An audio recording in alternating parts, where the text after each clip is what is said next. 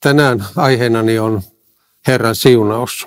Jos katselit tuon ensimmäisen ohjelman, niin siinä kerroin jo taustaakin sille, missä, raamatu, missä kohtaa raamatussa tuo Herran siunaus on.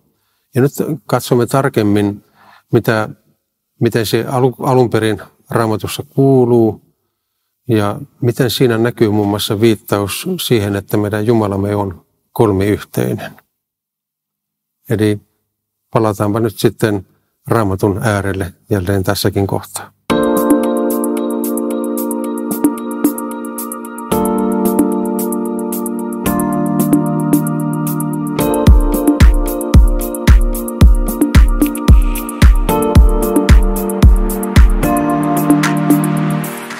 Edellisessä opetuksessa kerroin jotakin siitä, missä kohtaa raamatussa mainitaan tuo Herran siunaus, taikka Aaronilainen siunaus. Myöhemmin kerron, miksi tässä on kaksi eri nimitystä tällä siunauksella. Ja silloin kerron myöskin, että tuo siunaus annettiin Aaronille, siis Jumala antoi sen Mooseksen kautta Aaronille juuri siinä vaiheessa, kun Israelin kanssa oli lähtemässä tulee autiomaan vaellukselle. Joten ajattelinkin, että se on ehkä erityisesti tarkoitettu matkalla oleville siunaukseksi. Mutta ehkä on hyvä nyt sitten vielä raamatusta katsoakin, miten se oikeastaan siellä alun perin sanottiin ja missä tilanteessa. Ja se on siis neljännen Mooseksen kirjan luvusta kuusi. Varsinainen siunaus on jakeesta 24 jakeeseen 26, mutta luen siihen vähän ympäriltäkin. Herra sanoi Moosekselle, sano Aaronille ja hänen pojilleen, kun siunaatte Israelin, lausukaa sille näin. Herra siunatkoon sinua ja varjelkoon sinua. Herra kirkastakoon sinulle kasvonsa ja olkoon sinulle armollinen. Herra kääntäköön kasvonsa sinun puoleesi ja antakoon sinulle rauhan. Kun he näin siunaavat Israelin minun nimeeni, minä annan sille siunaukseni. Eli tässä yhteydessä siis Aaron sai tietää, millä sanoilla Jumala tahtoo kansansa siunattavan. On oikeastaan yllättävääkin, että tuo Herran siunaus on ihan uudellakin tavalla levinnyt maailmalla. Se johtuu siitä, että 1980-luvulla Jerusalemissa Hinnomin laaksossa arkeologit törmäsivät hautaan, joka oli siihen mennessä ollut koskematon ja tuossa haudassa oli paljon kaikenlaista esineistöä. Mutta kaikkein suurinta huomiota sai aikaan se, että siellä huomattiin semmoista kaksi pientä hopearullaa. Ja kun niitä sitten alettiin tutkia, niin huomattiinkin, että ne sisältävät Herran siunauksen.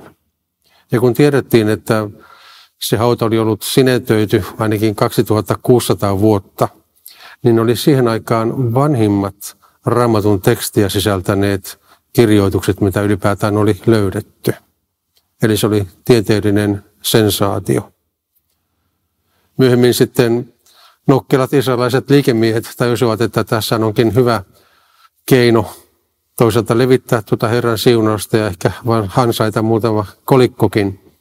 Eli he tekivät tuon alkuperäisen käärön mukaisia hopeakoruja, joita sitten ihmiset laittoivat sitten kaulaansa ja Suomessakin niitä aika usein nykyäänkin tulee vastaan ja muun muassa Suomessakin alettiin näitä valmistaa ja niitä on sitten myyty muun muassa raamattuun lähetystyön hyväksi. Eli siinä mielessä tuo Herran siunaus ehkä yllättävälläkin tavalla levisi maailmaan. Mutta tietenkään se ei ollut tietenkään ainoa syy, miksi se on levinnyt.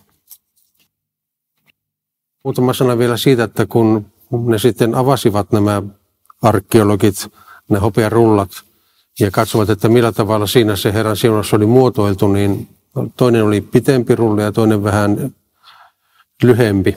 Ja pidemmässä rullassa tuo Herran siunaus siinä ruukussa tai rullassa kuulusti, tai se, kuulosti seuraavalta.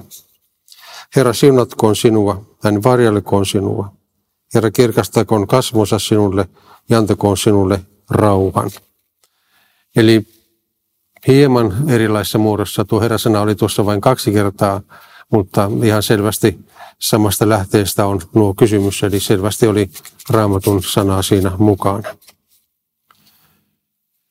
No, meidän raamatussamme yleensä se, kun alkutekstissä käytetään tuota Jumalaa viittaavaa sanaa, niin se käännetään Herraksi. Ja siksi me kutsumme sitä Herran siunaukseksi, koska tuossa siunauksessa kolme kertaa käytetään tuota Herra-sanaa. Ja se oli muuten varmaankin syynä siihen, että kun Luther aikanaan tavallaan uudisti liturgiaa ja teki niin sanotun saksalaisen messun, Deutsche Messe, niin sen loppuun hän lisäsi tuon Herran siunauksen oikeastaan tuossa aaronilaisessa muodossa, eli ilman sitä loppukanettia. Ehkä tiedätkin, että kun meillä kirkossa tai kasteissa tai jossakin muussa tilanteissa, täällä Suomessa siis siunataan seurakuntaa, niin ne päättyvät sanoihin isän ja pojan ja pyhän hengen nimeen. Se johtuu siitä, että Ruotsin uskonpuhdistaja Olavus Petteri 1500-luvulla tosiaankin lisäsi tuohon siunaukseen nuo, nuo kolme taikka Jumalan kolminaisuuteen liittyvät sanat.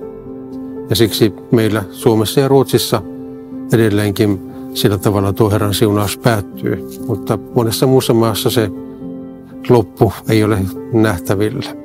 Mutta toisaalta se, että siinä Herrasana kuitenkin toimii tai toistuu kolme kertaa tuossa alkutekstissäkin, niin se nimenomaan on saanut aikaan pohtia siinä, sen, siihenkin, että siinä on oikeasti viittaus myöskin Jumalan kolmiyhteisyyteen, eli että Jumala on toisaalta yksi, mutta hänellä on kolme persoonaa. Eli kun kolmesti esiintyy tuo sana Herra, niin sen takia on helppo nähdä siinä myöskin viittaus siihen, että Jeesus on Jumala, Pyhä Henki on Jumala ja tietysti Isä on Jumala. Ja Uuden testamentin sivuilla tämä tietysti kaikkein parhaiten meille myöskin selvenee. Niinpä kun meitä siunataan Herran siunauksella, niin voimme olla varmoja siitä, että me saamme kolmiyhteisen Jumalan siunauksen siinä.